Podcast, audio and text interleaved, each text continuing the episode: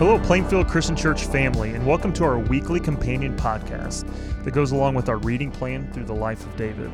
If you've not signed up yet, it's not too late. You can just send a text to 77411 and put in the line uh, David Readings. My name is Eric Carter, and each week I'm going to bring a special guest on to talk more fully about our week's readings. This week we are excited to have fresh off of CIY Derek Skinner, our high school minister. Ooh. Hey, Derek. hey, what's going on? We are reading and discussing 2 Samuel 12 today. This is when, uh, in this story, we get Nathan who goes up to David and confronts him about his sin uh, with Bathsheba. You've read this and you've reread it today. What what stood out differently? What did God tell you differently or teach you in this reading? Uh, yeah, I mean, th- this is one of those that again, you've heard it multiple times, especially if you grew up in the church. You've heard it again and again. Um, but but even looking at it, fresh eyes, it's all it's interesting how old text can come into light in new ways. Okay. And um, today, just reading through it, uh, I love. I love the fact of the boldness of Nathan. You have a guy who David, just the previous chapter, who was he did something he knew was wrong. Look at what the extent he would go to to Mhm. cover it up and then to have somebody bold enough like Nathan to go into his presence and call him out on it. Right. Um, and and the risk that would take because you got to think if if David's willing to do this to Uriah Yeah. to cover it up. This could happen to me. He could easily take my life. He's in a position of power.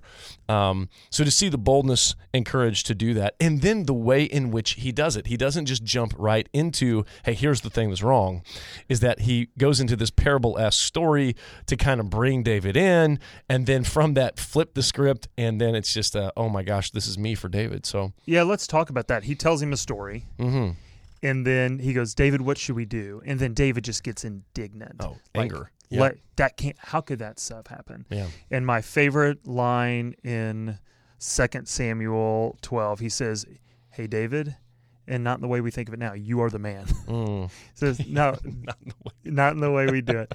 You are. That's you. Why?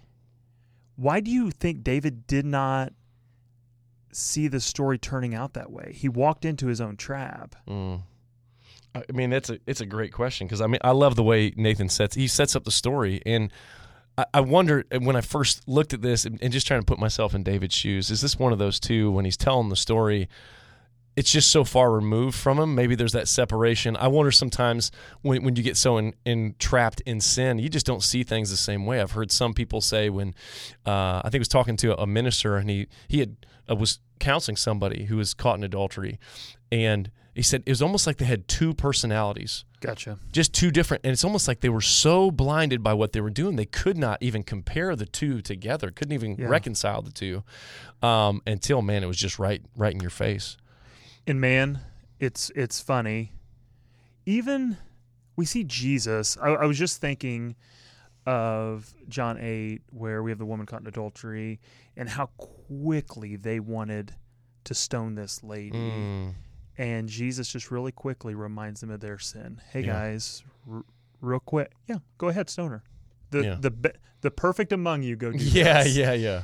and it's so true for we you know it's the whole we you know hate hate other people's sin and don't hate our own sin Oh, in the yeah. same way and man without grace today i'm ruined Well, and what what was it where Jesus is talking about the the judge the the plank eye?